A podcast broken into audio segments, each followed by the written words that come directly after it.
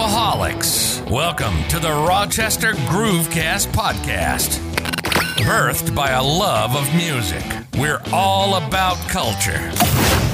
Don't forget to subscribe. And remember the fee. If you gain value from this podcast, personally share it with a friend and explain your favorite part. Let's get groovy. Groovy. What's going on, Groovaholics? Episode 97. Holy crap.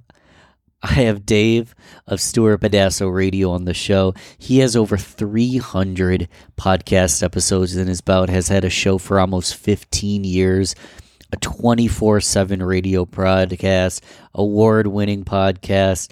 Ultimately, his show is great. It's very interesting, and that's why him and I talk about a little bit of everything on the show. Comedy, he's got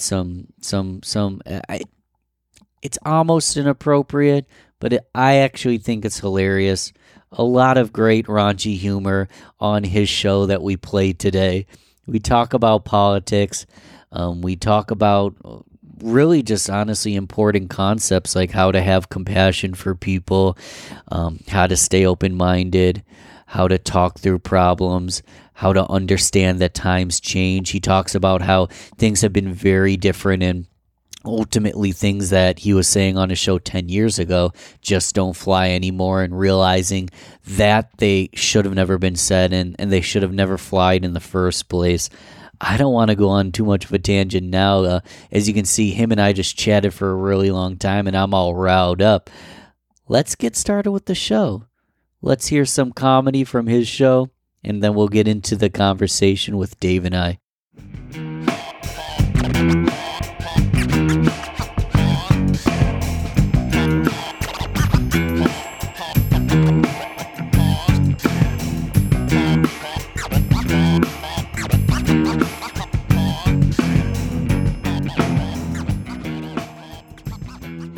Hi, I'm Greg. Agway started in 1964 when the Grange League Federation merged with the Eastern States Farmers Exchange. We provided seed and other agricultural products to like-minded farmers and other agrarians for decades. Since the explosion of big, evil agricultural corporations like Monsanto, we've been under some financial stress, but we're still committed to our mission of helping Jane and Joe Six-Pack. To stay afloat, we've had to diversify. Therefore, Southern States Cooperative is proud to present Agway, Lawn, Garden, and Gyno. We still continue to provide you with the finest seed, fertilizer, and tools, but we now provide gynecological services as well. From plant food to pap smears, Agway has it all. I had chinch bugs and crabs. I was able to get them both taken care of at the same time. Thank you, Agway. I live in a rural area where there's no Planned Parenthood. Instead of having to drive into the city, I just go to Agway. Now all four of my lips are in tip-top shape. Thank you, Agway. No, thank you. We're ecstatic that we can help with your two lips and your two lips. To find the nearest Agway Lawn, Garden, and Gyno, go online and visit www.plantsandpussy.com or call 1-800-MY-COOCH. Agway Lawn, Garden, and Gyno, selling and servicing hose all across America. Let's listen to one more. I'm Grant Vandersnatch for COMIDA, the County of Monroe Development Association. You've probably seen our signs all over town. These signs show just how involved we are in the local economy. We at COMIDA just want to say thank you. Thank you for making up the county revenue lost when we hand out tax breaks to all our friends. Thank you for not bothering us at our public meetings held during the weekday while you're at work, assuming you have a job. Thank you for not worrying your pretty little heads about our not bothering to make sure there's local labor on construction projects. Thank you for not caring about petty nuisances such as worker safety, political contributions of those who get COMIDA tax breaks, and job creation targets. How many jobs have we created or retained? We're COMIDA. That's none of your fucking business. So thank you for trusting us with all your corporate welfare needs. Now, and until there's nothing left to pick from your bones, COMIDA, it's none of your fucking business. Dave, we're officially live. Awesome. Hey. I really hope people are wondering what the heck they just heard. I made those and I wonder. I want to welcome everyone to the Rochester Groovecast podcast, your top source for live, local, regional music, interviews, events, all kinds of culture from Rochester, New York, and the surrounding area.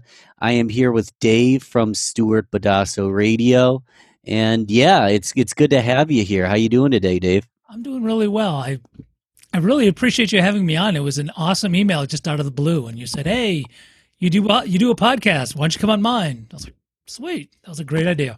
I'm glad to be here." I'm happy to have you, and we started off with a couple comedic bits.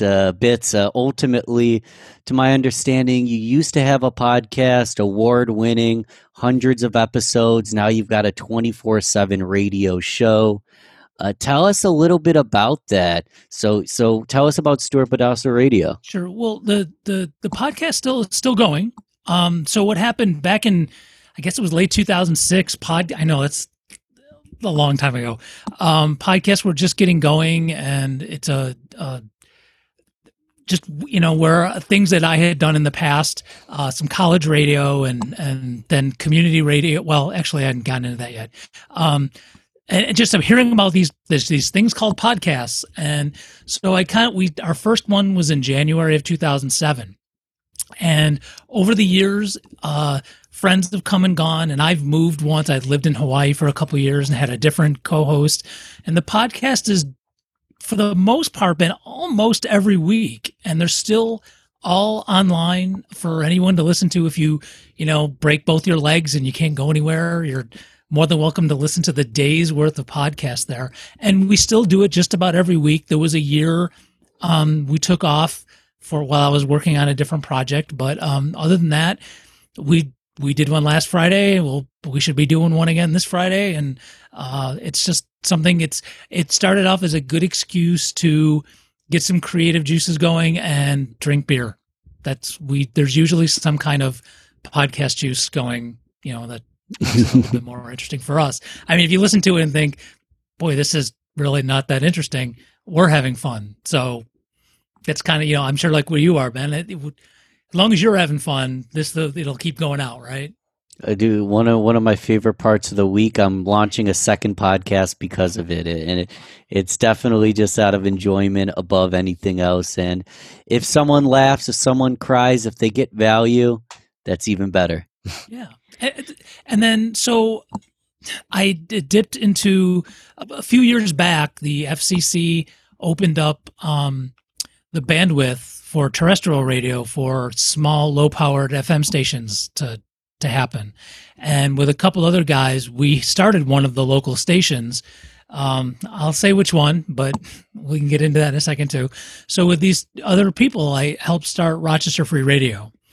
And I was in that for years. It took years to get going. And I was a part of the station for a year and was there every day and just burned myself out. And they wanted the station to go one direction. I wanted to go another. And so I kind of went, yeah, that's good. I think I'm done. I'm not going to do that anymore. And my understanding, the station's still going in the direction those other guys wanted to. And that's fine. But I still kind of had that itch because, like I said, I'd done college radio, and when the time I lived in Hawaii, I was doing community radio there. So internet radio is all the rage, and so I just looked into it and found the platform where it works. And so it was January 1st of this year. Stuart Bedasso Radio went live. It's 24/7. It's generally automated. Some of it's random. I let the platform I use Live 365, but we also have some talk shows on there, and that I program with some music, and some of the bits you hear tonight, those are in there as well. And so you never know when they're going to get played. And when Melissa and I, my co-host of the Stuart Bedasso show, when we record our podcast, that's one of the shows that's played on the radio station as well. Love it. How do you get people on your station? What can we look for? And if someone's interested, how do they get on? Well, it's StuartBedasso.com. That's Simba. I mean, that has all the podcasts as well as the radio station. You can get to the player. We're listed in every directory I could find. The station's not on Spotify, but the podcast is. And the goal, because I've been involved in activism longer than I have been doing podcasts and the station, that's a part of what this, both is about. And most of the music that's played and all of the talk shows, for the most part, have something to do with changing the world for the better. And it is stuff that's not relatively mainstream. You might see, like, Laura Flanders just started on PBS now, and we've heard of Ralph Nader, but a lot of people don't listen to him, and he's not on regular radio stations. And Lee Camp, who I was one of the people that if anybody was in town and to see him when he came into town 2-3 years ago, I helped bring him into town. So his podcast and just stuff like that to get news and information out that you don't normally hear on mainstream media. And then the music needs to have some kind of change the world kind of thing. Not necessarily all feel good. Let's all just big hug kumbaya kind of thing. Some of it's, there's some punk on there and some hip hop but jazz and straight out rock, and it's really all over the place. So, takes all the things that I'm into and just throws it up on the internet. I love it. And I mean, you start almost 15 years ago, drinking beers, just having a good time. People don't really even know what a podcast is. Nowadays, it sounds like you have developed a little bit more where your why is larger. You want to make an impact. Yeah. You want to serve as an activist. What ultimately inspires you? Why is that a passion of yours? Has there moments in your life or times that you were like, listen, I have a voice, I have a podcast, I have a radio show, it's my duty to do ... I don't know about duty. I know even back in the early days, when it was definitely a little more, less focused on current events, we still worked it in. I mean, it still got in there, and always the bits generally had some kind of, social justice kind of thing. Even the silly ones. I mean, you can pick apart Agway Lawn Garden and Gyno, and it's talking about reproductive health, right? Yeah, it's funny. Yeah. Absolutely. And there's some, really great lines in that, but it's also making a statement about women's reproductive health. So just trying to work those things in. You can be weed.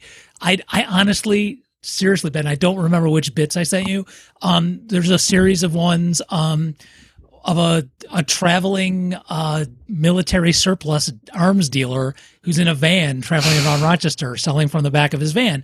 But I mean, there's stuff in there that has to do with defunding the police. And this was even before that concept of defunding the police was a thing, and sure, militarization of the police. But it's really silly. And I told a friend of mine who didn't realize, I mean, you really have to be in this to realize it. The name of that character is actually just the name of a pitcher in the Detroit Tigers organization. At least I think he's still in the Tigers. I just heard his name and thought it was funny and thought, man, I got to use this for a bit someday. So that was a tangent, but yeah. So there's always been an element of social justice in all of the things that I do. I mean, I can't. I think I'm good now. I think I've been cured of this, but I haven't been able to stop running for office locally. I've done it 4 times since the 2000s, and I've run other campaigns and I've worked on campaigns. I've, as a part of the Police Accountability Board Alliance and some education groups, and just the world needs to change. And I haven't fixed it all yet, Ben. I'm really behind schedule. I need to fix all of this, and it's just not working the way I'd planned.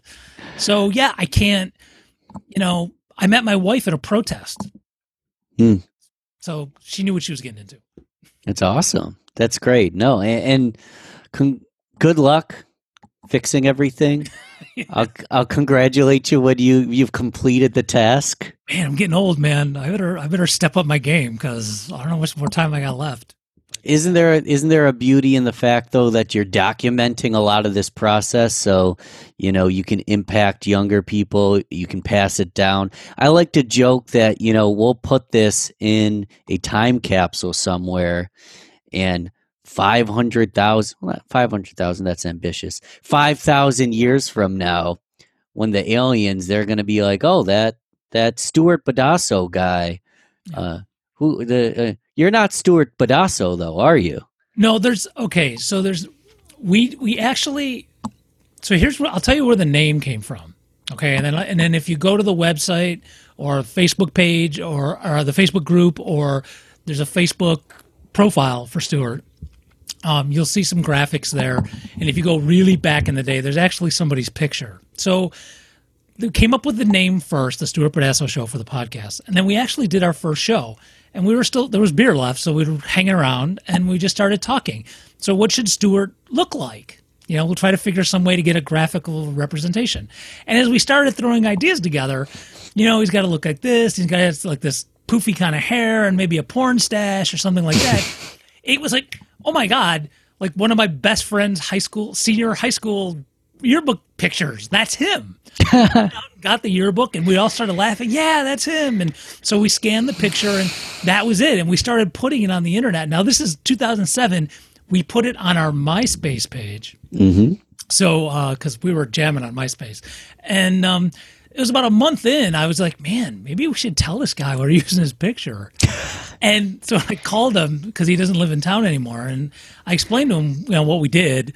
And he's one of my best friends. And he was like, is my name on it? I was like, no. He's like, fine, whatever.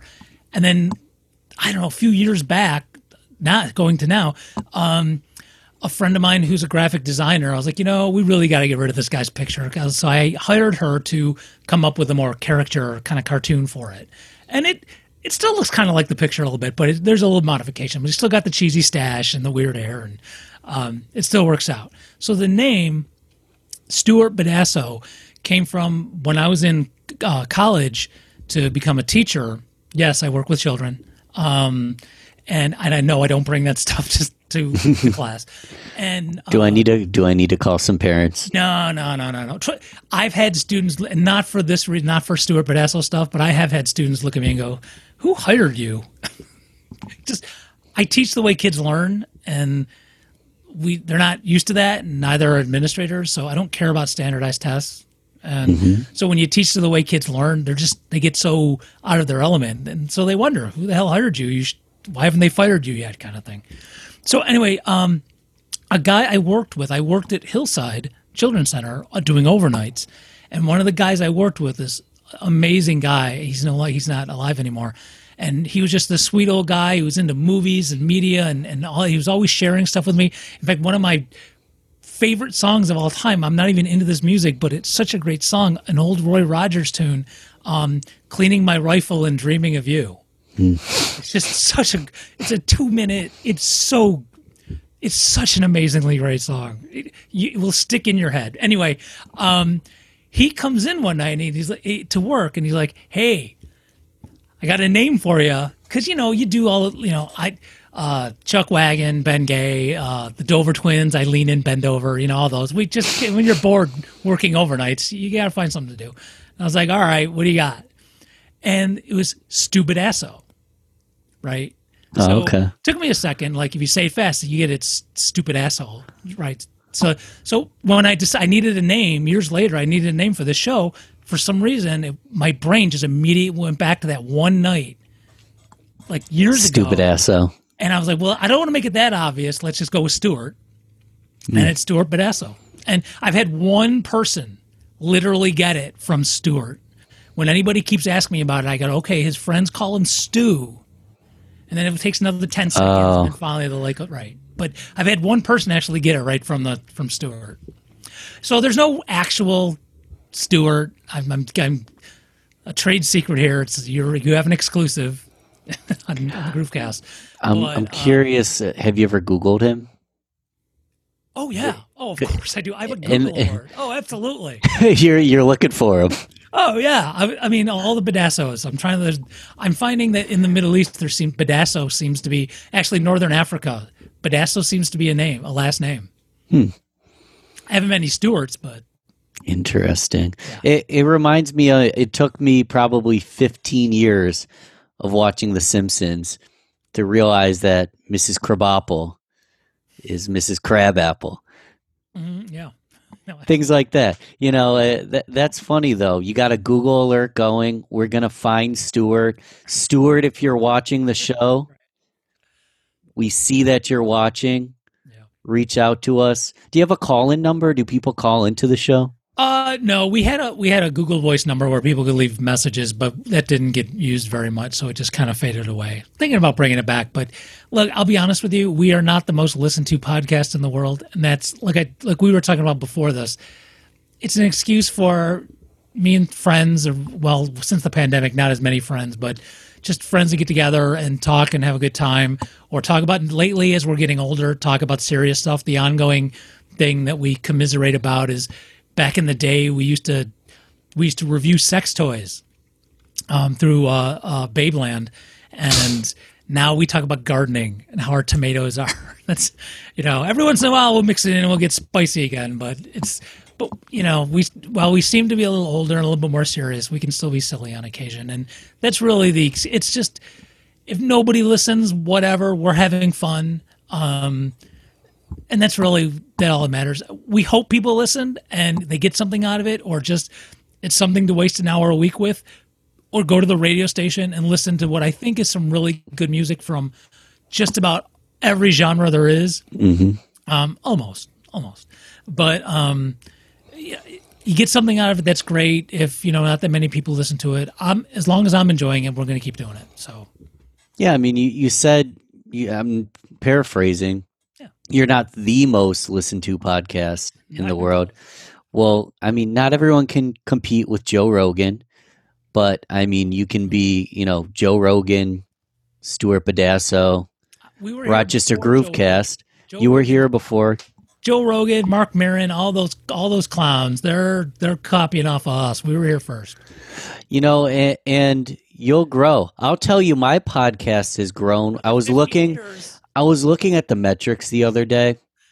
There's only 7 people. It used to be 2. For some reason, 5 dropped off. I think that they were out early or something, but only 7 people. They won't allow the internet at the nursing home. Only 7 people in a small village in Somalia hasn't heard of the podcast. Nice. And other than that, I think we've got like 5 billion people listening. So it was, I had a great dream last night. The actual metrics are probably like a few hundred, but that's beside the point. So it's you and a co-host. Yeah. It started off with, 3 other people. And then when I moved to Hawaii for a couple of years, I met someone there and she was doing it with me. And then I moved back during the recession of 2008, didn't have a job. And Melissa, I can say this, Melissa works at Parkley, for those people who live in Rochester know what that is. And I was in there looking for something and bumped into her and just like, hey, I'm doing this podcast again. You want to come on Saturday? And she never left, which was, I don't know, 8 years ago, which is really cool. And she's been my co-host ever since. And we've had a third person come in for a while, but they don't tend to stay too long just because they got lives and stuff to do, you know, but we kind of don't have lives. So we're there every weekend pretty much. And, yeah. So lately for the last 7-8 years, it's been Melissa and me. You guys are the co-hosts, but you have guests come on, you have groups of guests, all sorts of stuff, you know. Yeah. Give us maybe an example, or just some times where you had brought guests on. Who did you have on? How was the experience? What did you talk about? What can we expect from the show? Like I said, there hasn't been too much lately. Always, you know, our friends. Rough time of year, yeah. Interesting and funny. And if you're in Rochester, you may know them. I mean, it's usually sometimes it's people who. I mean, I'm going to throw a name out who's probably the most locally famous person. You know, Brian White, who been a bartender around town, and he's currently, I believe, part-time at Dickey's doing other things as well. I don't know, he just seems to know everybody, dude. But we've reached out and using Skype, tried to get some people. Haven't really gone for super famous people. If there's a musician who I like, reached out to who most people don't, and I'll drop names, but again, I don't know who's going to know who they are. One of my favorite, who we've had on a couple times, is a singer, jazz singer named Kelly Gray, who is just an amazing person. I love her music, and the fact that I had her on the show made me happy, so I hope other people listen to it were happy. a guy named, who just goes by his first name, I guess he's like Madonna, Milton, whose albums I really like. He's out in New York City. Almost nobody knows who he is, but I loved having him on the show. Before they got a little bit bigger, they were just starting to come out. That we had both Lewis and Kelly from the Dolly Rots. That was pretty fun. Actually, I flirted shamelessly with Lewis and made him very uncomfortable. It was actually fun. I don't think either one of us are gay, but it was just fun to do with a total stranger. And, just like that. And again, friends, I haven't taken advantage of technology to reach out too much to folks who are not here in Rochester, who aren't friends, only because, honestly, we would probably have more listeners if this was the only thing I did other than my job. Mm-hmm. Oh, and saw my family on occasion. But yeah, I have my hand in like a million things again, back to trying to change the world. And I'm not gonna say I don't put any time into the show or the station, but it is limited. I don't do well focusing on just one thing. And so, yeah, we could probably get more listeners if I did that, if I was able to have that kind of attention span, but there's just too many things to do. And so, there's, especially these days, there's not a lot of planning. I text Melissa on Thursdays, usual time. Yeah. Okay. Or we adjust it as we need to. And, just kind of wing it that way. If I can text someone and say, hey, you want to pop on Zoom and come on the show? Sometimes it works, sometimes it doesn't. And the bits you heard at the beginning, and I know we have some more. I haven't been writing too much. My brain's just been, there's a lot of things happening, a lot of crises happening, and that's where my brain's been. And I've discovered, especially in the past 2 years, that it's hard to write comedy when you're thinking about the world blowing up. It really is. At least for me, it is. Some people seem to be able to do it anyway. But, when I'm thinking about, as you can tell by my background and stuff, when I'm trying to save the Green Party in New York State, I'm trying to help. And when my mind's on that, it's hard to write a funny sketch. I got notes. I got Post-its all over the place with notes. Someday they're going to get written, but, it's hard to do that. And I'm going to be honest with you, Ben, I have no idea what the original question was. Hey, we were just asking about times on the podcast, what to expect. And to be honest, you're answering the question because the way I see it is labor of love, something you guys enjoy, something you're passionate about doing, but it's not the only thing you do. And, a lot of things in life have a agenda. You see it so often. You see podcasts with an agenda. You see radio shows with an agenda, with a script. Everything is basically kind of rigid. When I say everything, not everything, but it's common. If you want to reach the highest audience, you're looking at demographics. If you want to pull out a certain kind of message, you need to kind of sculpt it and make sure the message is coming out properly. But one thing I like to do with this show is just have conversations. Yeah. It sounds like that's pretty much what you've been doing the entire time. And it's not going to be everyone's cup of tea. You're not going to have 5 billion listeners, but if you're enjoying it and you're making a difference and the people that listen are enjoying it, if you can impact just a few people in just a few hours a week, that's a win. But it sounds like you're super engaged in more than just the podcast. Right. You're looking to make an impact. Yeah, and I try to bring that stuff to the show to some point. I mean, if you really get me going, like to the end of the show when we've had a few beers, I might get the soapbox does come out a little bit. Mm-hmm. But by the way, I got to drink some of this beer. I haven't been drinking any of it. Yeah, I'm not stuff too. So it is, especially more these days. But we are cognizant that we try to be funny as well, and I try to put it in try to give some perspective that, so you can see some kind of light that up ahead and, something that makes people laugh at some point, hopefully. And, some shows are funnier than others, even today, even these days. And the format has kind of changed. We used to have music breaks, like you do. And that just especially when the radio station started, I just let that go with the music stuff that I enjoy. I let that be my outlet for that. Right. So we don't do that too much anymore. I don't cut it in half. I have to cut it in half if we go over like 50 minutes for the for the radio station because I have to do commercials, unfortunately. Mm-hmm. Here's a plug. If we get enough people to sponsor us on Patreon, then we can go ad-free. On the podcast is ad-free, though. Radio station isn't, though. But we just run through, and then I always tack on one of our bits at the end of the podcast, and they play all throughout the day in the radio station. But so, yeah, we do try to keep it. We try to have funny elements to it, but, you know, life's not always funny. And, you know, and there's gardening to do. Hey. I have to talk about my hose. So this queue of clips is completely random. Okay. So I didn't place them in any good order, but the next one in line, it says doucheestry. That's a hard word. Doucheestry.com. All the bad takes came from was trying to say that. And I think I was the only one who had to say that.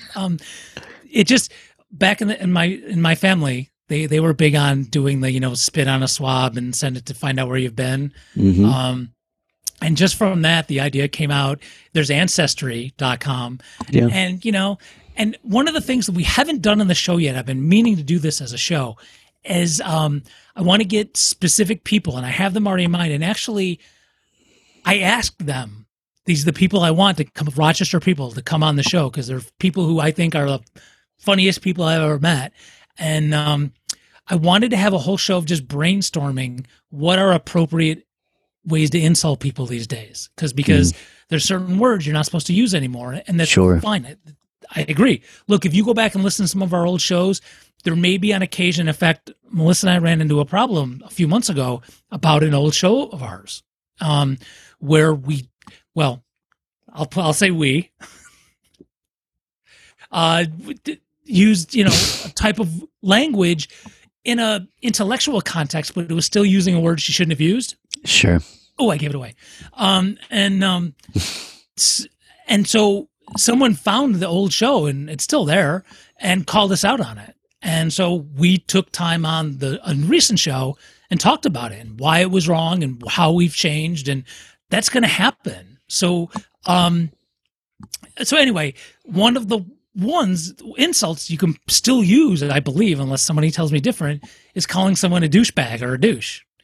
And those two things just smushed in my head. And Ancestry.com, and you got douche, and it just smushed together for doucheestry.com. Doucheestry.com. Yep. And then three different things. Which one did I send you? Is it Becky? I hope it's Becky. It's Becky. Because the last line is so good, and Melissa just totally did this the way she said it, just no direction, totally did it on her own. It still makes me smile. Let's listen to it. Hi, I'm Becky. All my friends on Facebook seem to be racist. Every time I post something that says all lives matter, they either unfriend me or post really horrible things about my mother mating with a Great Dane. Well, I know I'm not Danish, but I wanted to know just where I'm from, even though it doesn't really matter because we're all the same inside. So I logged on to doucheestry.com. Then I sent in a sample of my dead skin under my armpit and $250. Know what? I was right. I'm not Danish, but I did find out that I'm a douchebag. You're welcome, Becky. At first, no one believes they're a douchebag. But our exhaustive DNA tests have proven for thousands that sometimes your culture, ethnicity, and upbringing don't mean a thing. Sometimes you're just a douchebag. So log on to doucheestry.com today, and for a limited time, create a username with the number 69 in it and get 20% off our raging fucking douchebag test. doucheestry.com, because you should know what the rest of us already know. Right, Becky? That's right. Hey, you sound white. doucheestry.com for all the Beckys out there. You're listening to the Rochester Groovecast podcast. Head over to Facebook, like Rochester Groovecast, and mark our page as See First to keep in touch with everything new. Now, back to the show. You kill me. And so, just, you know, one of the things, look, the podcast is fun, but I'll be honest with you, getting people in a room and making these is really fun. We found out drink after We found that out the hard way early on, but just making them is really, really fun to do. And sometimes we just do the, you know, I got to put, you know, the music background, and I might have to do some editing kind of just the timing wise, but generally we just have fun doing it. And sometimes if I have a specific thing in mind, and I'll wear somebody out, the Rich Honkies ads. Actually, that was Brian White. Rich Honkies? Yeah, I must have given you a Rich Honkies ad. Rich Honkies loves the gay. Yes, that's my favorite one too of them. I can use these ever since. I can use they're good every year for every election. He never says what he's running for, but you know, but it's always. You've always voted for Rich Honkies, and you should vote for Rich Honkies this year. And when you think about it, that's what we do. We vote for Rich Honkies, and it just fits so perfectly. And but Brian came in, he said, "Yeah, I'll do a bit for you." And I had like 6 of them written. I'm like, "Have a seat and get comfortable, bro, because we got some work to do." And they're fun, and it's probably, and I miss it with the pandemic, we can't get together anymore. Right. The show on Zoom, like you're doing, and but just getting around and just having people who have no background in acting or comedy or whatever, mm-hmm. and some of our older ones with some other friends, they sound like it's, you know, you did it in your basement kind of thing, and it's totally fine. I'm not trying to sound like Saturday Night Live, or we're just having fun, and it really is enjoyable to do it. There's bits that I still have. That might even be in the queue in the radio station that, you know, not the funniest things in the world, but they're my friends, and so it's fun to put them on. And they're not offensive, so. It doesn't have to sound like a radio ad, but these do sound pretty a couple. For example, the Agway that we started with.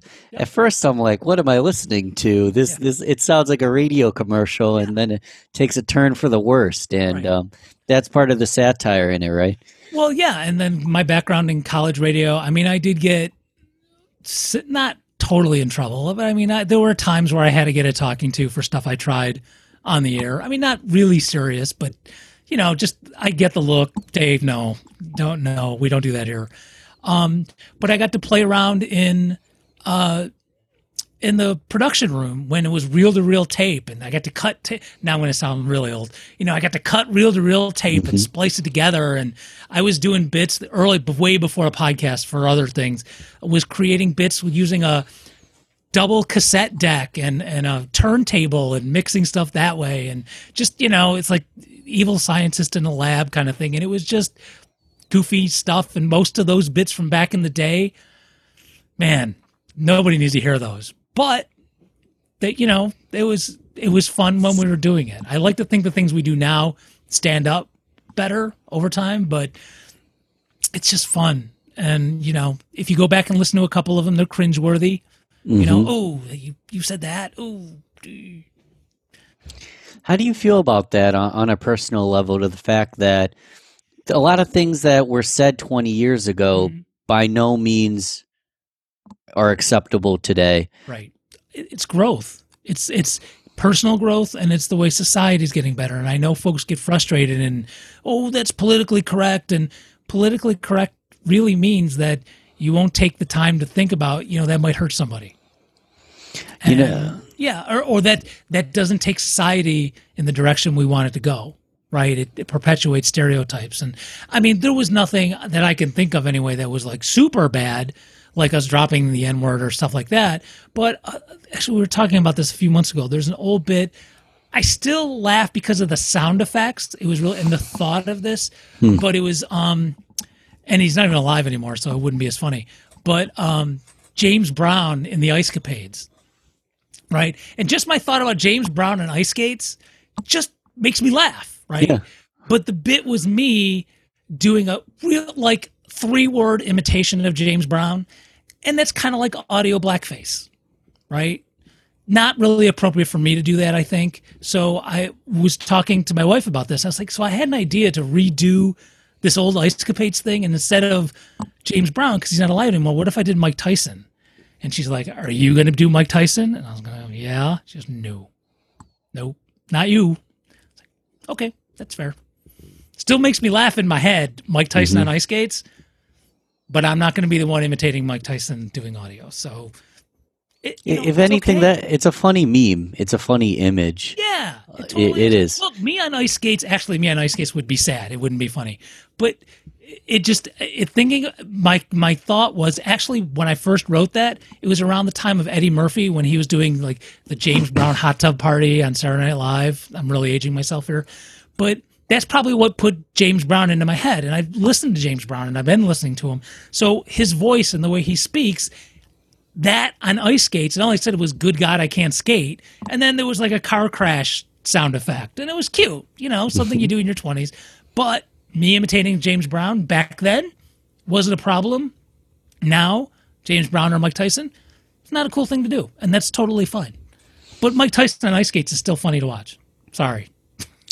You know, I think about standing that Mike Tyson, a big, huge boxer, not to do with race. It's just huge, big feet. There's no way that his feet are going to fit the skates properly. Whatever, just you know. I could see the image. Large Rob Gronkowski on ice skates. Or like, do you know who Yao Ming is? Yes. Yao Ming in a race car. Right. He's not going to fit in it. Right. So that was the thought, but stuff like that happens. And like, I'll be honest with you, I'll give you a perfect example. And again, I'm not proud of it, but I understand where it was coming from. Back in the day, I used to use the R word. Like, unfortunately, many people do. And it just took over time. No one stepped aside and said, hey, Dave, this hurts people. Don't use the R word. No one ever said that out loud. So I didn't know any better. And I'll go off on a non-podcast tangent. So teaching, I remember when I was in Hawaii and it was middle school, and I got a Facebook message from a student from then. And so it was 8-10 years after I was there. And she just out of the blue messaged me and said, hey, Mr. Adius, I really remember I just want to tell you that I remembered that time that you changed all of our login passwords because kids were starting to use the R word, and some of them were actually using that as their password to log into the computers. So I went in because I had the access. I went in and I changed all their passwords to this list I had put on the wall of words you can use instead of the R word. Abominable, you know, stuff like that. So I went in and I changed all their passwords to a word from that list. And then I gave each kid when they came into school that day, here's your new password. You should learn this word. And she just messaged me out of nowhere like 10 years later and saying, anytime anybody uses that word, I make sure I speak up and I tell them why it's wrong. And I remember the word you gave me as my password. And I just wanted to thank you. Out of nowhere one night I get this. And so, look, you learn stuff as kids. I get it. The same way as using gay is something bad. I don't think that I ever did just because I didn't think it was funny. But I get it, and we change over time. The thing is to know is when you get called out on something, it's going to be natural to get defensive. But to work through that and go, okay, what is this person telling me? And then changing. Just because if someone tells you something's hurtful, I'm stealing this from a disgraced comedian, but his bit was, you don't get to decide if you're an asshole or not. Someone tells you you're being an asshole, you're an asshole, okay? Just figure it out and just grow from it. And with how many years, 13, 14 years of podcasts, you're going to find stuff if I go back and listen, it's like, oof, nothing really bad, because I think overall, everybody on the show, nice people. There's nothing seriously bad on there, but you always go back and think about things you could have said differently or done differently. It's part of being human. Yeah, just to challenge you a little bit, because my motto is compassion, and if I make a mistake and you tell me I made a mistake, I'm going to treat it with compassion, and I expect others to treat me with compassion, to look at what was the intention, and not that I make a ton of mistakes, but looking at people with compassion and caring about them as people and looking at their history and getting to know each other so you can understand why someone was hurt and or why someone said something hurtful.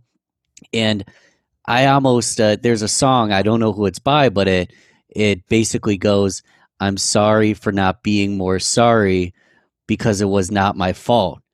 And at what point is it, at what point is it just because someone is hurt by what you said is what you said a terrible thing? Because I feel like you're almost skirting a line. And so I'm just challenging the point of that just because someone was offended, what happens to comedy if you can't offend anybody? I mean, I'm Jewish and I tell Jewish jokes about myself all the time.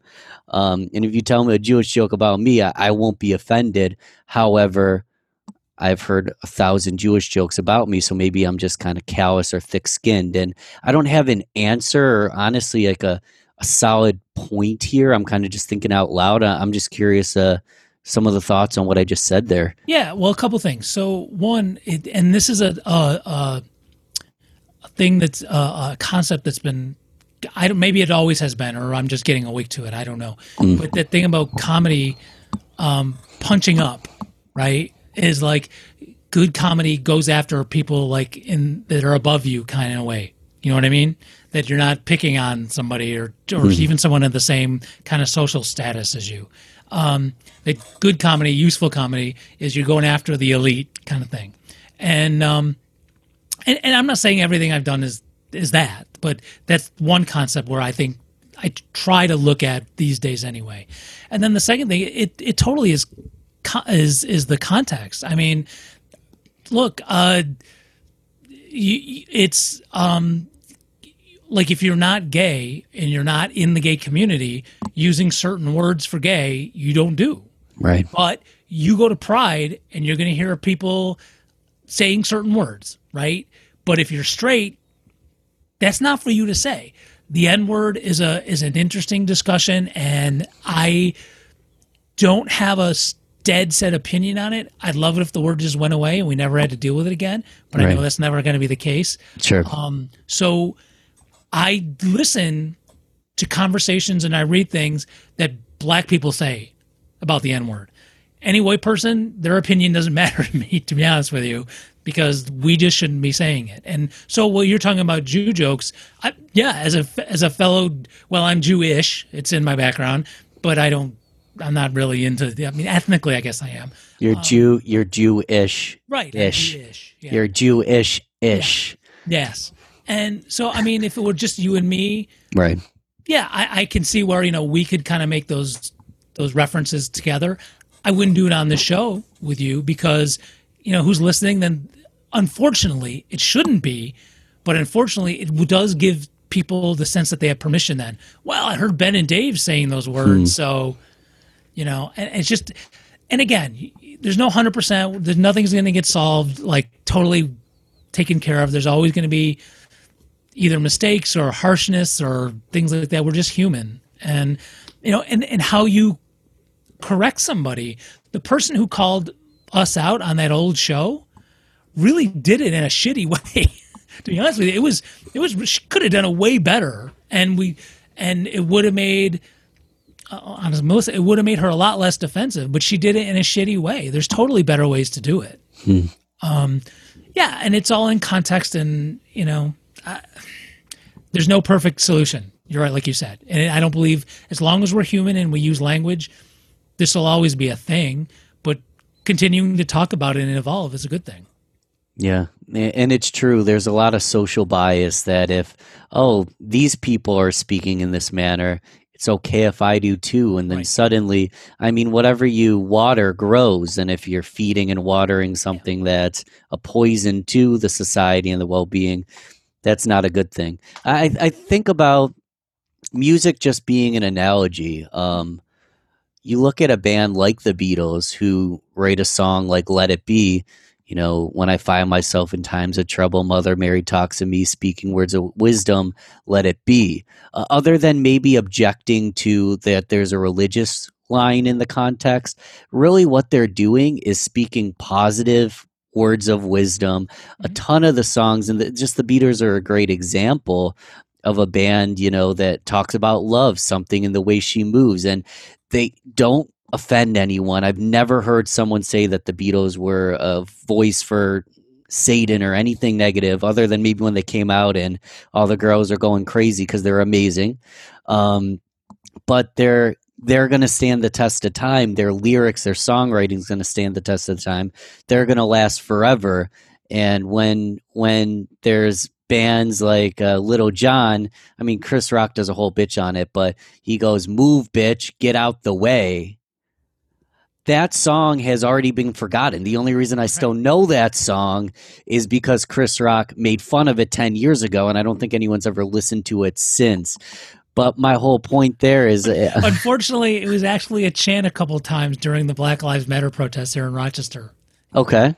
I'm just saying. It's funny that you brought that song up, because that's what pops in my head. I was like, man, that was a chant at BLM, man. Was it directed towards the cops? Of course. Yeah. Oh, yeah. No, absolutely. But I'm sorry. That's what that made me think of. Oh, and that's another thing, you know, something that, you know, is derogatory. Let's own it and use it against the people that are going against us. So I kind of like that it was taken and owned and used. But yeah, that's funny because it's a unique line. That one actually made my head kind of go up. It's like, what? Really? That's the chant we're doing now, huh? Okay. Hey, the leaders say it's okay. All right, let's do it. You know, there's something real beautiful about community when everybody's on board and chanting. Bitch, get out the way. Yeah. It was a kumbaya moment. So we digressed a little bit. I kind of want to play this Rich Honkies. Oh yeah, go for it. I love it. I like too. The timing at the end, it's like, again, we're not professionals. I mean, Brian's like a guy off the street, a friend of mine, and he came in and he read this thing, and it's just, and then of course a little bit of editing at the end to make it sound really cut off at the end. You'll see. It just, it makes me smile. It really does. And that's all, again, the way you do what you do, because it entertains you, and then you hope other people like it too. So yeah, please do. I love this one. Yeah, I'm going to call these breaks beer breaks. Fair. Going to have a sip of beer. No advertisements on the show, but I'm going to add one myself. Oh, yeah. Mortalis Brewing. This is a passion fruit tangerine pink guava. And I'm like, holy moly. That's busy, man. It's like drinking a smoothie. I'm getting my vitamin C in this beer, so I'm excited about it. So Rich Honkies loves the gay. I'm Rich Honkies, and I approve this message. I'm Rich Honkies. I know there have been some Christian voters who have not understood my past acceptance of stem cell research. It's complicated. Sometimes in life, we have to think of the greater good. A politician must be ready to do outrageous and unspeakable things in the name of what he knows is right. And for me, using otherwise unusable medical waste was the sacrifice I was willing to make to get rid of the gay. To me, nothing was more important than research to prevent more of the gay. But things have changed. Last week, my son, Little Rich Honkies, told my wife Ophelia and I that he was gay. It took a lot of courage for Little Rich to come out, but when he told me and I sobered up, I knew that I had to change. So now I no longer need to be conflicted about killing medical waste to stop the gay. I love my son, and I told him that as we shook hands. So now, when you vote for me this November, not only will you have another crusader in the fight against stem cell research, but someone who loves all of God's children, no matter how weird and icky they are. Wait, trans what? Paid for by money for Rich Honkies. Paid for by money. But yeah, money for Rich Honkies, absolutely. That was fun. And Brian, I have no problem saying this. I know he won't care because he is totally out. Brian's gay. And so I didn't pick him because of that. I picked him because actually Brian was in the process of thinking of running for office himself. And I just, all the things that we agreed, I knew he would be down with the concept. And so he was kind of like my one person focus group. Is it okay to use this language, Brian? Sure. He's okay with it? All right, we're good. So you mentioned it earlier. You've ran for political office. Tell us a little bit about that.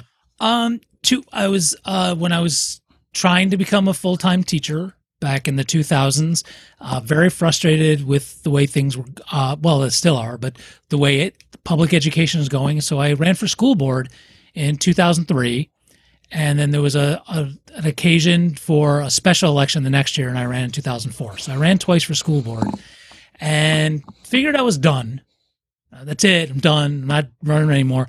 But I worked on other people's campaigns. I've not his last one, just because I was busy myself running for office, but I've run 2 or 3 of Alex White's campaigns here in town, and helping other folks like Howie Hawkins, who's run for governor of New York. I've worked on some presidential campaigns here in town, things like that. When I was in Hawaii, I helped somebody. The only non-green campaign I ever worked on was a Democratic campaign for state legislature. Somebody I met in Hawaii, which could be a show all on its own. And I figured I was done. And then 2013, I had this idea because all these local offices were up for election. And I was like, well, if I recruit all these people to run on a slate, then I'll run the campaign. And I'll run it for all of the candidates. We'll do it as a big group. And someone kept bothering me. No, Dave, you need to do this. And I was like, all right, fine. I'll run again. Not that I want to. And I was engaged. I was supposed to be getting married that summer. Well, I did, but I'm getting married that summer. But we need to find someone who can run this. And we got somebody to run the campaign, and we got it. And I became a candidate, and I got on the ballot. And like 2 weeks into this, the guy who was supposed to run the campaign bailed. Wow. Right. So now I'm back not only as a candidate, but also running all the campaigns. And I got married. My wife let me take a weekend off from the campaign to get married. That was, again, she knew what she was getting into. That's how you know she's the one. Yeah, right. And then last year, just again, I was just so angry about things, about the way what was happening with the police and the way our tax money is being used. Oh, so in 2013, that was city council. And the more I find out about the way our local government works, it was just really, I was just done. And so I ran again. Obviously didn't win. I wouldn't be here talking about doucheestry.com and stuff like that if I was, yeah, you know what? I would actually. Yeah. If I was on city council, no, I would still do it. The people skinned it. Come at me. I'll give you an example. This candidate in Hawaii, we had to have the talk, right? And so we sat down and said, look, this is just you and me. And actually her mom was in the room, and she was like 25 at the time. It was her first time ever running for office. I was like, we got to have the talk. I got to know what's in your closet. I got to know the skeletons. I'm not going to tell anybody. I just need to be ready in case something gets out. Okay. Not leaving this room, but I just need to have something ready in case somebody wants to try and come at you. And oh my God, she was so upset and nervous and didn't know what to say. And I'm like, look, this is, again, I think you can trust me. We know each other now, and I'm not going. And like her big thing was when she was in college for a while, she dated a woman. It was so cute. And I'm like, really? That's it? That's the worst thing you got? And they were like, looking at me like, you could handle that? I was like, oh my God, I dare someone to come after you with that. Yeah. Right. It's like, oh my God, I could turn that so many ways. It was just, it's just like the way things are. I would still do this. I don't know if I'd have time. It'd be more of a time thing. And actually the year we took off was because I was working on another project. It's just if I have time and what's that priority. So if I were to get elected in anything, although really I'm not going to say I totally mean it. I really do not see myself running again. I put so much into it last year. I mean, I really didn't see my family, and I got my ass kicked like hard. Kicked in the polls or yeah. Just politically? No. It, like all the stuff I did at the forums and online was awesome. I mean, it Perfect. Was great. But no, the vote count. Yeah, I tried things differently. As someone who's run a campaign, some things I've always wanted to try, but the candidates wouldn't let me. I tried. I was like, all right, I'm going to be the guinea pig on this. And, yeah, they didn't work. What's an example of that? You know, a failure that came about. Or maybe it's just the first time I tried things and didn't work enough. Really using some online research to try and target people online. Not worrying about if you have, well, not, look, this is different because you got to think this is a Green Party campaign. Right. And there's so many people who are like, man, I'd vote for Green if you guys would just win. It's like, well, we're not going to win if you don't vote for the Greens kind of thing. And this is cyclical thing every year. The presidential election, same thing every 4 years. Constant struggle. Just not this year. Like, I've been hearing that since 96 when Nader ran. Just not this year. There's always the biggest boogeyman. This is always the most important election of our lifetime. It always is, every time. And so it's just going up again. And then the system set up where Green, I got into an argument with all groups of the League of Women Voters. They wouldn't let, apparently a Green candidate doesn't really count. So if there's only one Democrat or Republican candidate, they won't have a community forum on it. So if it's a Democrat and a Green, they won't do a forum. And they canceled our forum. And I get into this not real shouting match, but this argument with the League of Women Voters. Like, no one in that's below 70 years old or something. And I'm like getting into this argument with these wonderful civic-minded older women because they wouldn't have a candidate forum for city council. It was just kind of crazy. And that's the kind of goofy stuff, if you run as a Green, you got to go up against. And so trying to get around those things of weekly YouTube videos as opposed to, not like I didn't go after volunteers. I didn't have things for volunteers to do because it was so time consuming dealing with the volunteers that I wasn't able to get things done. So I said, I'm just going to go ahead and do this stuff. So I did all the door knocking, which I did every single day, except when it was raining, and just all these things where I was like, I'm going to do this myself, and did some things that were not the usual things you do in a campaign, or like I didn't do things you usually do in a campaign. Like I didn't have phone banking and a typical get out the vote kind of thing. And it didn't work. I tried to do a lot of online stuff. And while I got good feedback and I've met tons of people and gave me great, I'm not saying any names, but I got names. There were Greens who had my lawn signs who didn't go out and vote. Like, what do you do with that? Mm-hmm. They'll put your name in their front yard and they're willing to go that public, and then they don't get around to vote.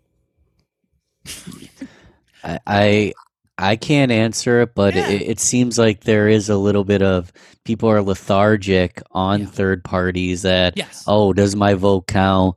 And it's set up that way. The system is set up that way. I have, you can go to StuartBedasso.com. I think it's linked there. I did a blog series, like 3 articles about why you should vote Green. I mean, and some people are still going to look at it and say, nope, that's not my favorite team. They might agree with everything that that Howie Hawkins is saying, but nope, that's not my team, so I can't. I've had Democrats, when I run for office, say to me, man, I love everything you're running about. It's too bad I can't vote for you. Can't. They think they can't vote for someone who's not in their party. And that's just what we've been trying to do against. And, the Democrats went hard this year. And they have a new law that's pretty close going to wipe out third parties in New York State. There may not be a Green Party next year in New York. There may not be Working Families, Independence Party. We might all be gone. I don't know. Well, good luck with that. I mean, I can tell you just from my perspective, this is by happenstance. When I first registered to vote, I registered Green for 2 reasons. One, I liked the color. I guess I would say 3 reasons. One, I liked the color. 2, I didn't like politics, so I wanted to go third party. And 3, I genuinely care about the environment. So I did actually resonate with the message of the Green Party, but I was very ignorant in my decision in the first place. And I'm open to say publicly, I loved Bernie Sanders. I like what he was saying. I agreed with most of what he said. Like a lot of people, I didn't exactly know how we'd get it done, but I liked his leadership and his mentality towards what he was going for. And I was like, where did this Brooklyn Jew come from, shaking up the whole election, suddenly like literally like potentially going to win? I'm going to go to the primaries and I'm going to vote for him. And guess what? I couldn't vote for him in the primaries because I needed a change from Green to Democrat by a certain date that was so unusually early and premature that no actual like educated person knows. No one educated who genuinely is listening knows who they're going to vote for in like freaking December of the primaries. So I couldn't vote. And then I actually switched from Green to Democrat, being like, if I get an opportunity again, I'll vote for. But why? I understand that the general election, I can vote for whoever I want. Yeah. Local elections run a little bit differently. But what is with this system that's almost just, you know, making it impossible for a third party to gain any momentum or traction in that regard? There's no interest. There's no the people in power have no interest in making it easier for third parties. Let me give you an example. Almost nobody knows this. So they say every year how they need people to volunteer to work at the polls, right? But it's a New York state law. You can only work at the polls if you're a Republican or a Democrat. If you're an independent, or you're not allowed to. That doesn't even make sense. Aren't the volunteers impartial? Per se? No, they have it set because they don't trust each other. You have to have the same number of Republicans and Democrats at each polling place. Mm-hmm. They so don't trust each other, and the system's so set up that way that they exclude everybody else, and they got to have the same amount of people in each party at every polling place just in case somebody does something funny. And yeah, it's the system is set up that way. Look, if people in third parties, especially the Greens, weren't going around on social media and everywhere else yelling about this, nobody would know that most of the third parties are going to be gone. We need to get 200,000 votes for president in New York State for the Green Party to continue. Biden's up by 30 points. So you can vote for Howie, and your vote's actually going to mean more, because it's going to help the Green Party stay alive, as opposed to voting for Biden, who's going to run away with New York State. But nobody knows this. That's important, and I want to kind of put an exclamation point on that. So you're saying that there's a lot of – personally, I'm thinking, should I vote? Like, I know that Biden's going to win New York State. Does my vote even matter? You're telling me that I can go and vote Green, and that'll ultimately allow the party to – thrive and continue to exist. So my vote would actually matter more. Granted, let's not take every single Democratic vote and make it Green, but even if 5% of Democrats went Green, that would actually be huge. Yeah, well, it's not even, well, if 5% of the electorate, look, even independent voters, doesn't have to be just Democrats, it's anybody. Okay, fair. It's, if 5%, so if you're Republican, your vote doesn't really count as much either, because we know the Democrats are going to win. I mean, let's be honest. Democrats win New York. So if you're independent, if you're progressive, if you're Republican, if you're conservative, if you believe in free speech and third party should be allowed, you should be voting for a third party. And when anybody has ballot status, any party, it makes it infinitely easier to run for office locally. So last year, what I had to do to get on the ballot wasn't too tough. I needed to find, I think it was 25 Greens. There's not that many Greens, right? I had to get petition signatures. So it's easier to find Democrats than it is to find Greens. So they need more signatures than we do, but we don't need as many. So I needed 25 Greens to sign my petition. I can run.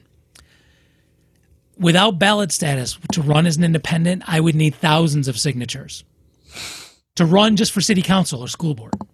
So having the third parties keep their ballot status just means you have more choice in the local elections next year. So it's not just about this year's election. This allows for the next, well, because of the new law, it would have been 4 years, but now it's only 2 years. For the next 2 years, it allows local people to run for office easier, which is a good thing. You don't like them, you don't vote for them, but at least you have choice. Because if in the city of Rochester, actually, even in the suburbs, it might be just Republicans, but most elections in Monroe County are uncontested.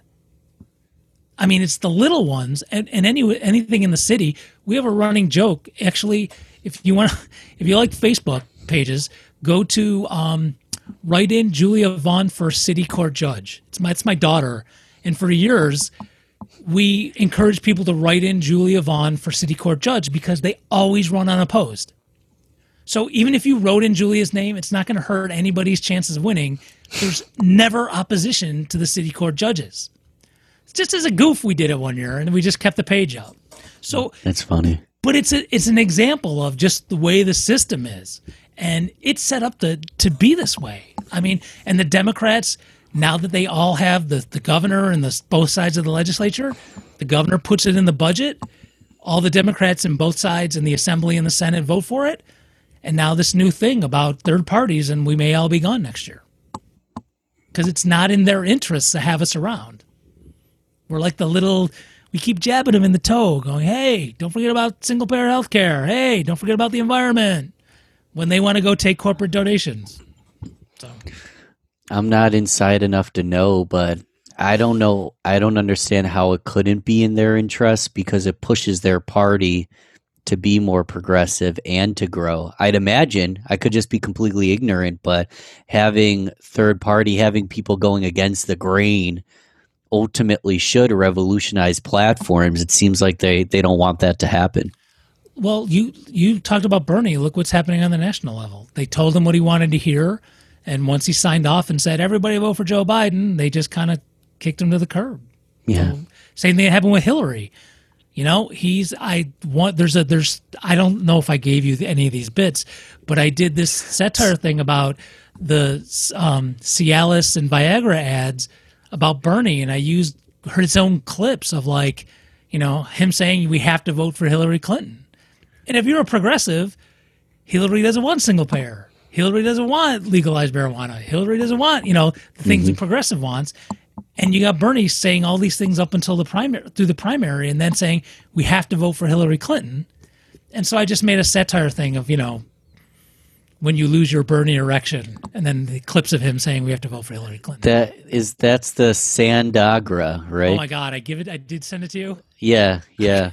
Well, I was thinking queuing it up. I'll be honest with you. I listened to them one time through, just to make sure they weren't too. And they were on the line. Yeah. But they passed the test. I love them. All right. So Sandagra. Yeah, this is a good one. It's about a 90-second bit. I did two different ones. I don't remember if this is with like one of my best friends or my daughter. I can't remember which one. I guess we'll all see live. We'll find out really quickly, yeah. Yeah, let's check it out. Aligning myself with a political candidate who has solutions is nice, but what every girl wants is to be asked questions. How does the Republican Party do so good? What do they stand for? Who are they? But here's the thing. Most of the political candidates who run for office are tied to a corporate political party, including Bernie. Sandagra helps voters with BED get and keep their Bernie erections. I believe in Bernie Sanders with every fiber of my being. When you come across something that is so truthful and pure, like you want to hope to God that people will see that. And remember, you only take it when you need it. We have got to elect Hillary Clinton and Tim Kaine. Ask your doctor about Sandagra. Ask your doctor if your heart is healthy enough to put all your trust into one corporate candidate who's been in office for decades. Do not take Sandagra if you vote for independent candidates or get your information from places other than Daily Kos. Sandagra may cause an unsafe increase in rationalization. Effects may include headache, flushing, upset stomach, and abnormal vision. To avoid long-term injury, seek immediate medical attention if your Bernie erection lasts more than 4 news cycles. Bernie would have won. What was the like over-rationalization? The whole symptoms are funny. Yeah, I have a special thing in my heart for all the Bernie folks.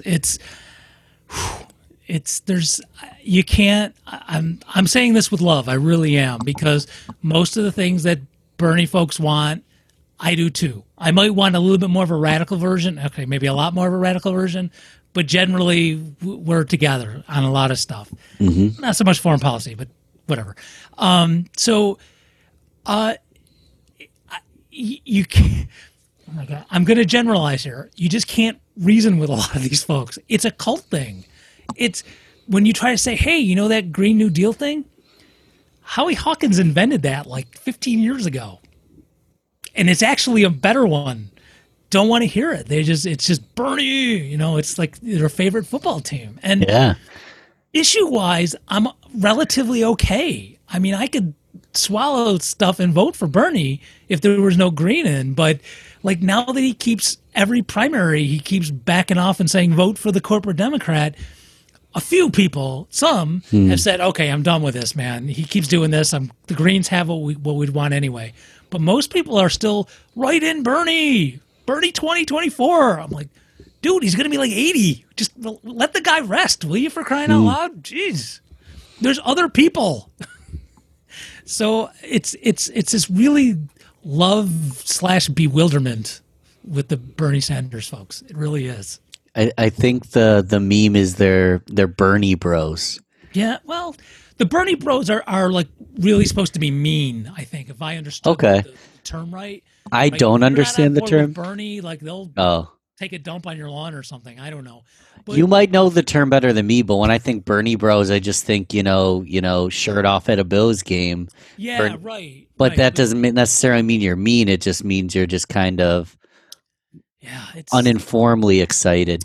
Well, or it's like they're okay. You ever meet somebody? I don't know how old you are, Ben, but you ever meet somebody? 29. Oh, okay, you're still young. But I mean, even younger, let's say a teenager who runs up to you and goes, oh my God, Ben, I just found out about this new band. They're awesome. I bet you never heard of them. They're awesome. Have you ever heard of Led Zeppelin? And you kind of go, yeah, they've been around forever. And they're like, no, man, you've never heard it, because they discovered him for the first time. So like some of these folks have discovered the concept of single payer for the first time, and they did it through Bernie. So for some folks, that's the only way it'll fit, if it goes through Bernie. And I get it. That's, you know, you can do that with psychological stuff and whatever. That's boring. I don't know what I don't, as trying to talk to folks like that who should be voting right now for the only candidates. Now I'm doing stump speeches for literally the only candidate for president you can vote for who wants single payer, who wants to reduce the military and use the money for other things, who the libertarian does, but she wants to do in a weird way, who wants to legalize marijuana. The Republican and Democrats don't. I mean, I don't partake myself, but it should be legalized. All of these progressive things, and Howie does a great job of spelling it out, but if it's not through Bernie, people won't vote for it. And it's really, it's frustrating personally, but it's really fascinating. Just psychologically, it's really fascinating. Yeah, I don't have an explanation. Oh yeah, go ahead. I was just thinking, a Bernie-like character mixed with an Obama character. I'm waiting for that to occur because when you are part of a party, it's easy to support your party and support the people within it, and let's say a third-party candidate's been saying this for 20 years. Well, you've got the blinders on because you support your party. I'm waiting for like an Obama-level charm to come in with a Bernie Sanders message as part of the Democratic Party, and I think everyone, man, woman, and child, will drop their pants immediately.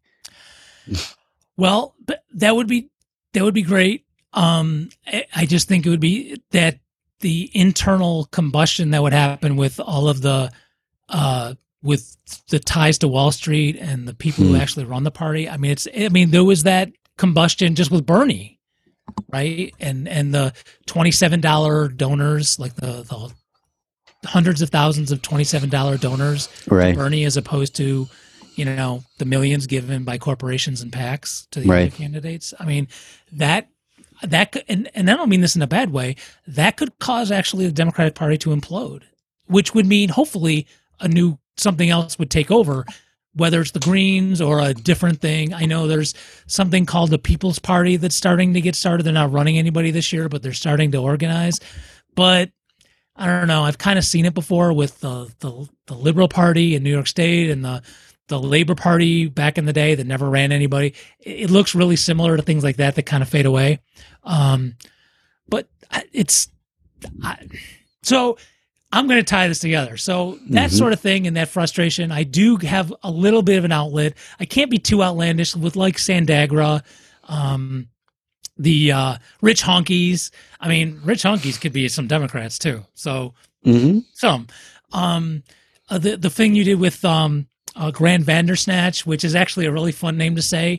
Feel free at home, Grant Vandersnatch. You're more than welcome. You're welcome. That thing with COMIDA is a Rochester thing, but if you're watching the show or you listen to the podcast or the radio station somewhere else, it's still written in a way where it resonates no matter where you live, because almost every town has an industrial development association, and every town gives away tax breaks, our money, to rich people who don't need it, and it happens everywhere. It's just the names change. That's all. So I do use the podcast and the radio station to kind of just release a little bit of that steam, because it gets really frustrating at times. Absolutely.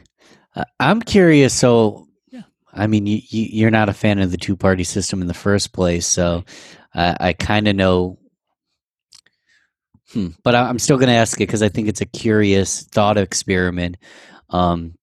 Where it's been brought to the table, the concept of having someone who's conservative and someone who's liberal, but both of them relatively moderate, but you can't be too far across, and ultimately electing a situation where one of them is serving as president for 4 years and the other one serving as vice president.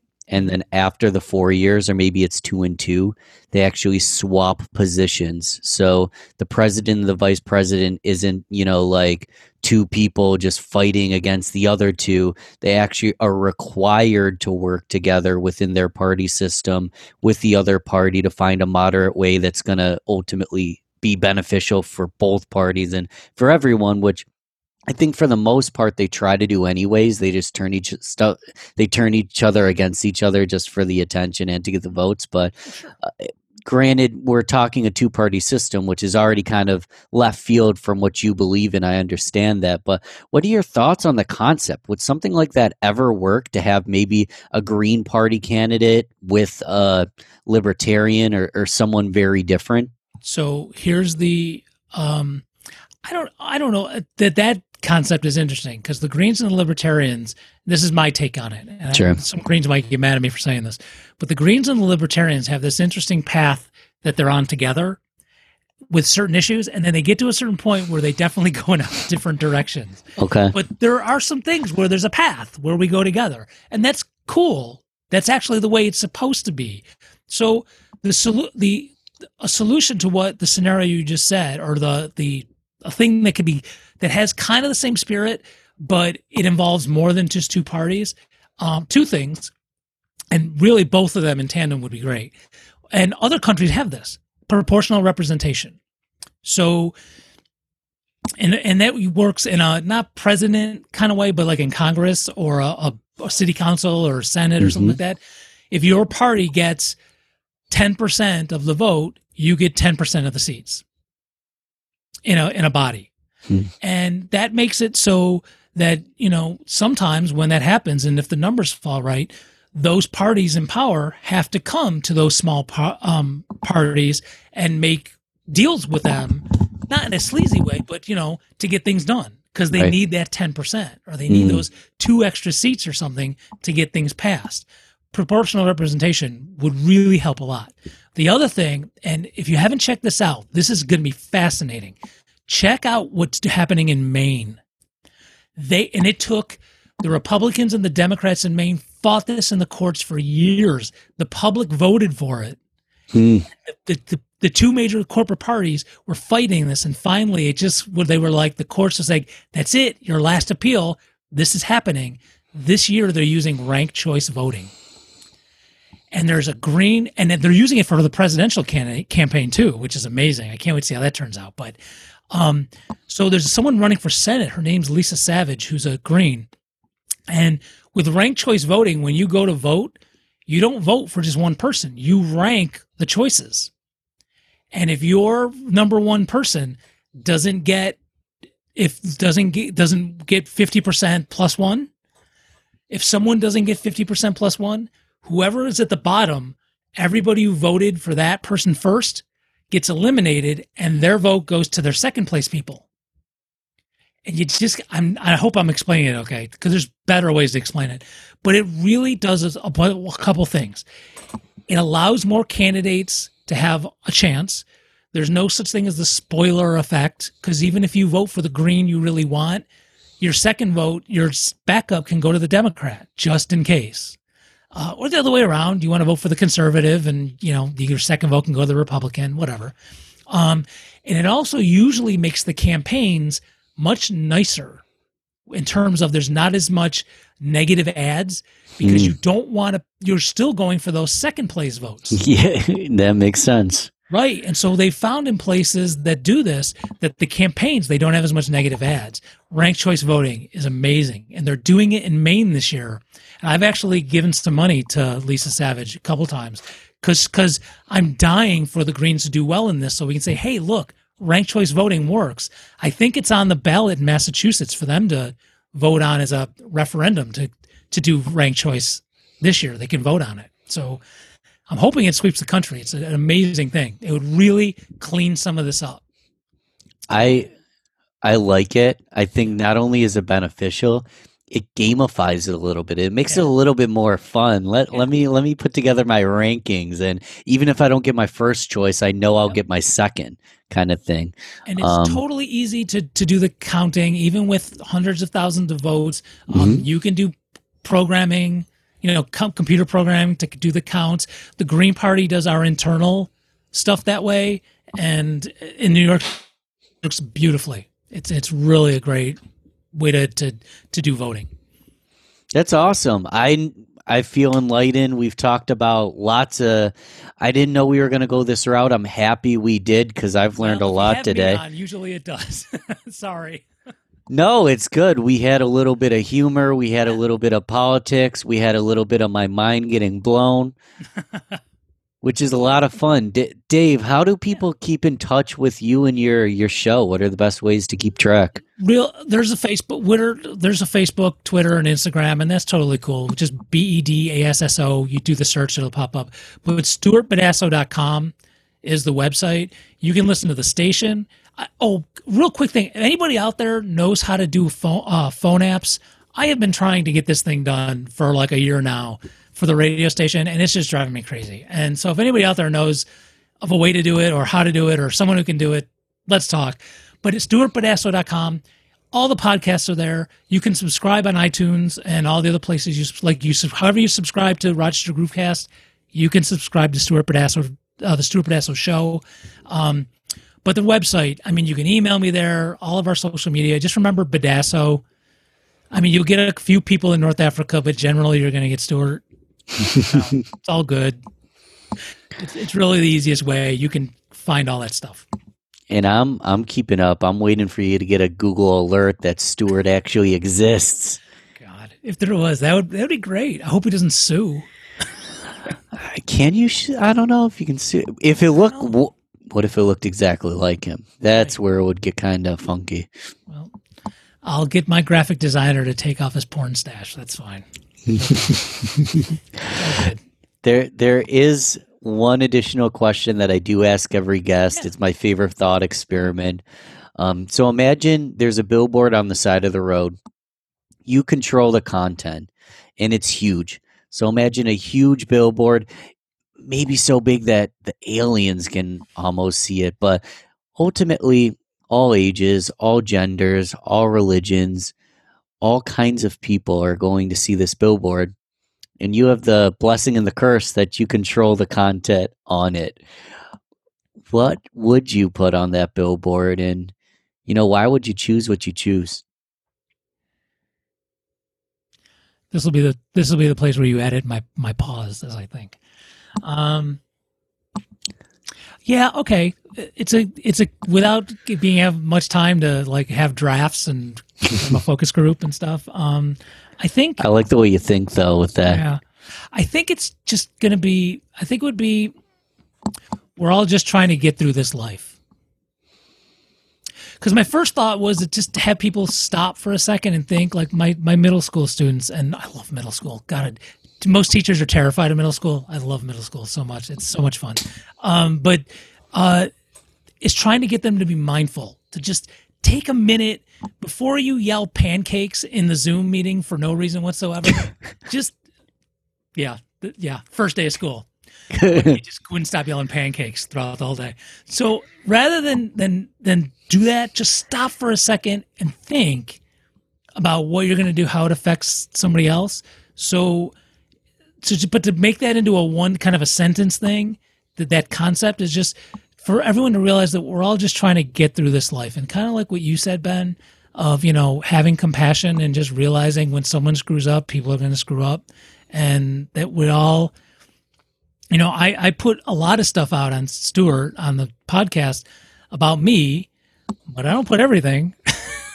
You know, there's definitely stuff I don't need everybody knowing. Nothing, you know, illegal or really that bad, but still, right. Stuff you don't want people, you know, nobody needs to know. But just understanding that we all have those things and we're all just trying to get through this life. And even the nastiest, jerkiest person in the world, the trolls on, I mean, I think about this all the time. The trolls on the internet, somebody raised them, you know, and somebody probably hurt them or something. And it just makes me wonder. It's still frustrating and I still want them to go away, but you know, those folks have lives, and I do think about it in a quiet moment, their experiences, and I don't know if you can change someone who has certain mindsets that are hurtful, but just remembering that they're just trying to get through this life too, and maybe they're struggling. You know, now you really got me going on tangents again, but you know, someone, why do you give that homeless person, you know, $5? They're just going to go buy booze with it. And I'm like, yeah, so what? I get to go buy booze, right? I had wine during the show. Why don't they deserve that too? We're all just trying to get through this life. It kills me how folks are, you know, act like people who are out there standing like by the interloop asking for money.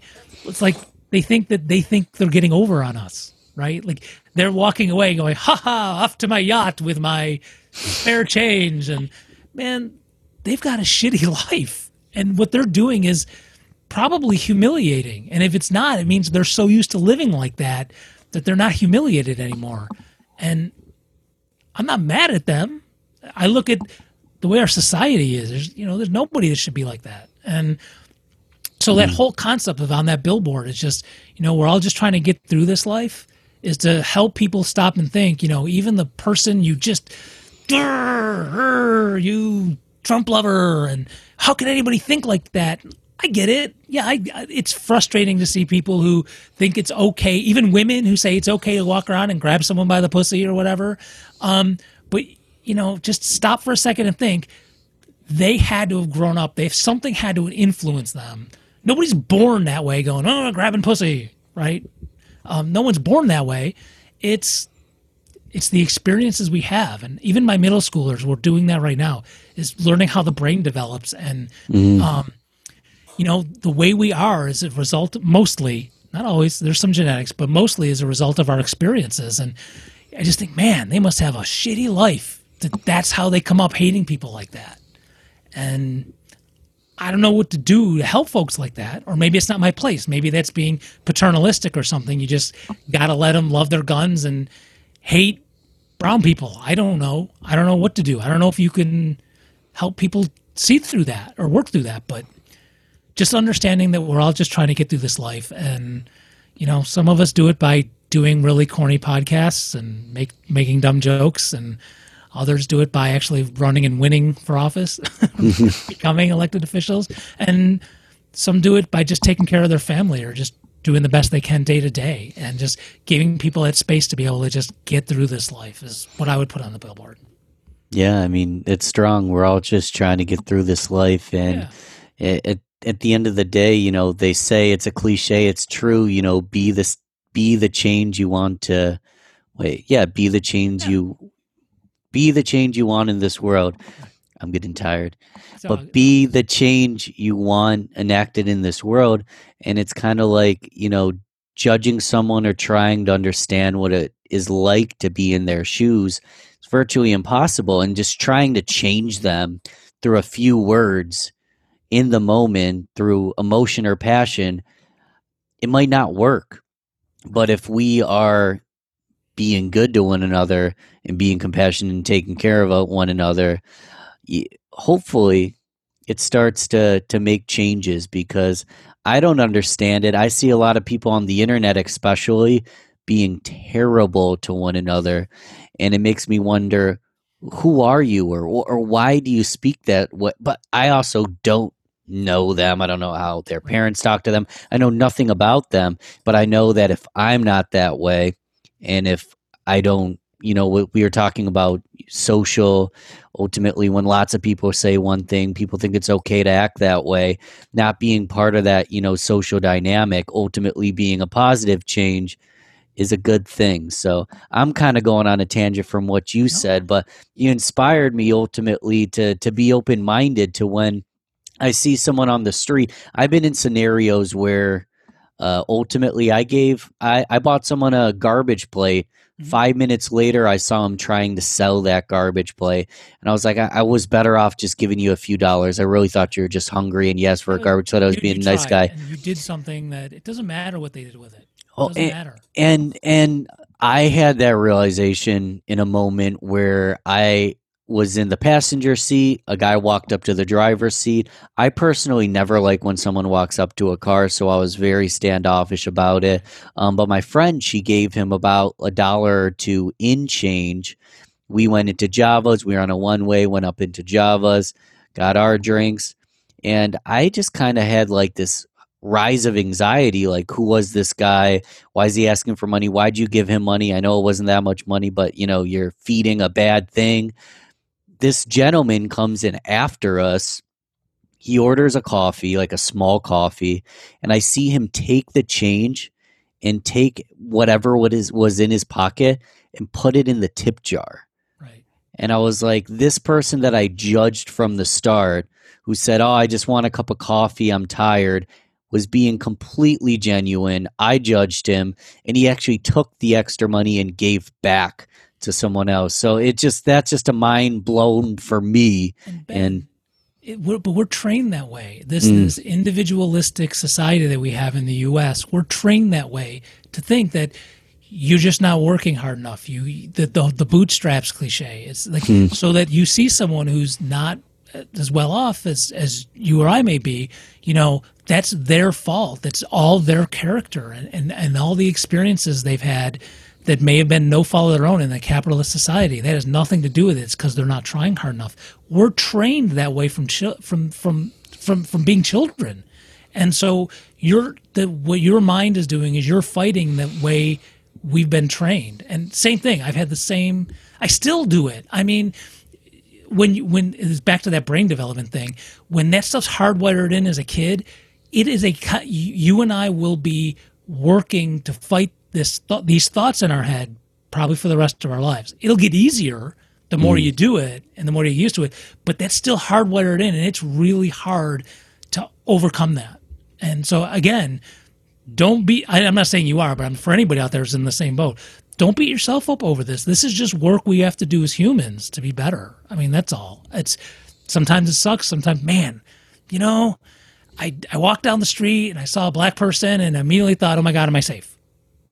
We were trained that way as kids. All of the black people we saw on TV growing up were the criminals, right?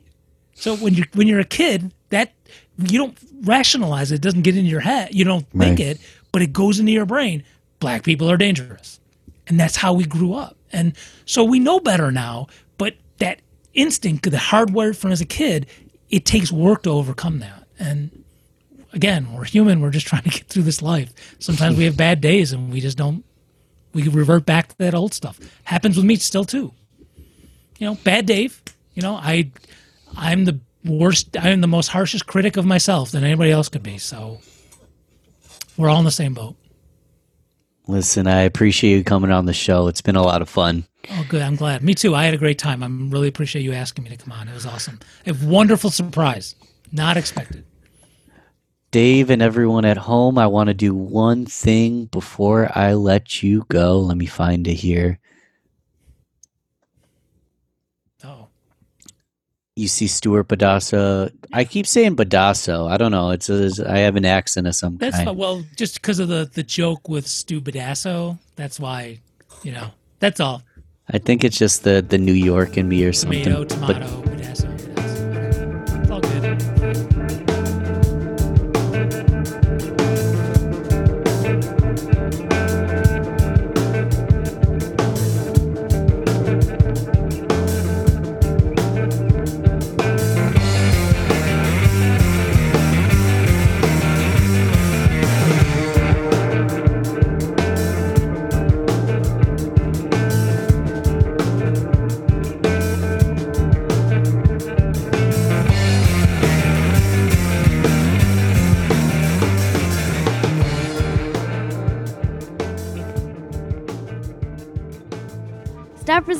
Stop resisting. I'm not resisting. Don't tase me, bro.